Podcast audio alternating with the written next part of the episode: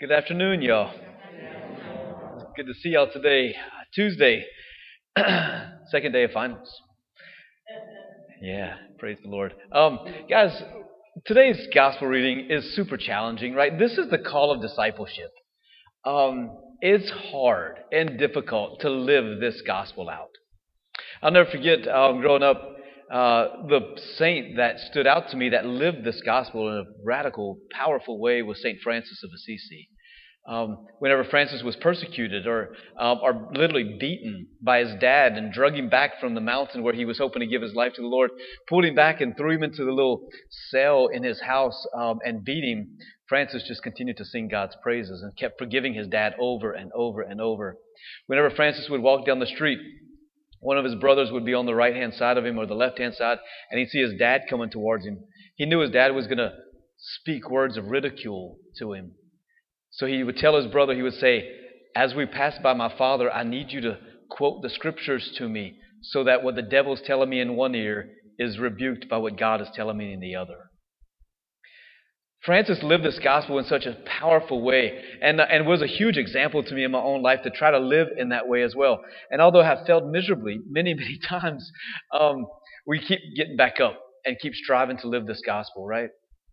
The church gives us today um, a wonderful saint uh, to embody this gospel, St. Elizabeth of Hungary, um, an incredible woman. I, I, went to her, uh, her castle where she lived. She was a queen.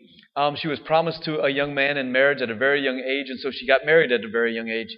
Um, and she had a heart for the poor. So no matter what riches she surrounded herself with, um, the palace, the way that she was uh, dressed, um, man, she didn't have that affect her heart. She loved Jesus and she loved the poor. And so, whenever she was um, out, she would always go and serve the poor. She would bring them food. She would bring them clothes. She would do all these things for them.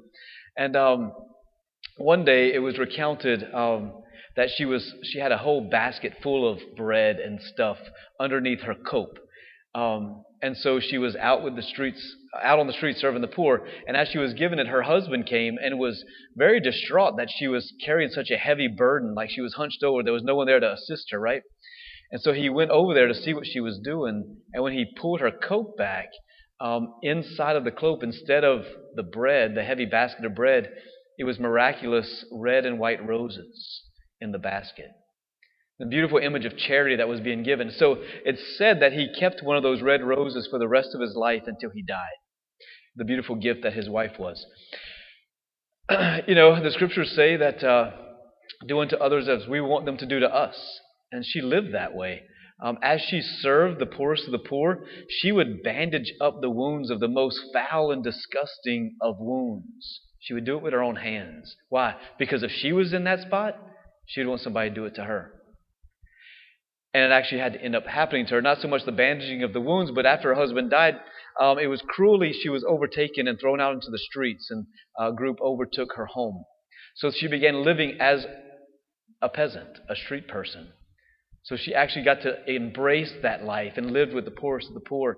She died, check this out, at 24 years old. She became one of the greatest of the saints within that 24 short years of her life. What an amazing example for you, college students. Right?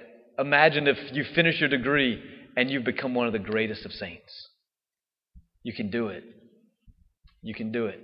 She gives us the example that it's possible. With God's grace, anything is possible for us. And so let us try earnestly to live this gospel today and every single day, right? To give to those who are in need, to give of ourselves unconditionally, um, so that we know that those whom we serve in the little ways here around campus, in your homes, that's Jesus. And that reward will be a great reward for us. Amen.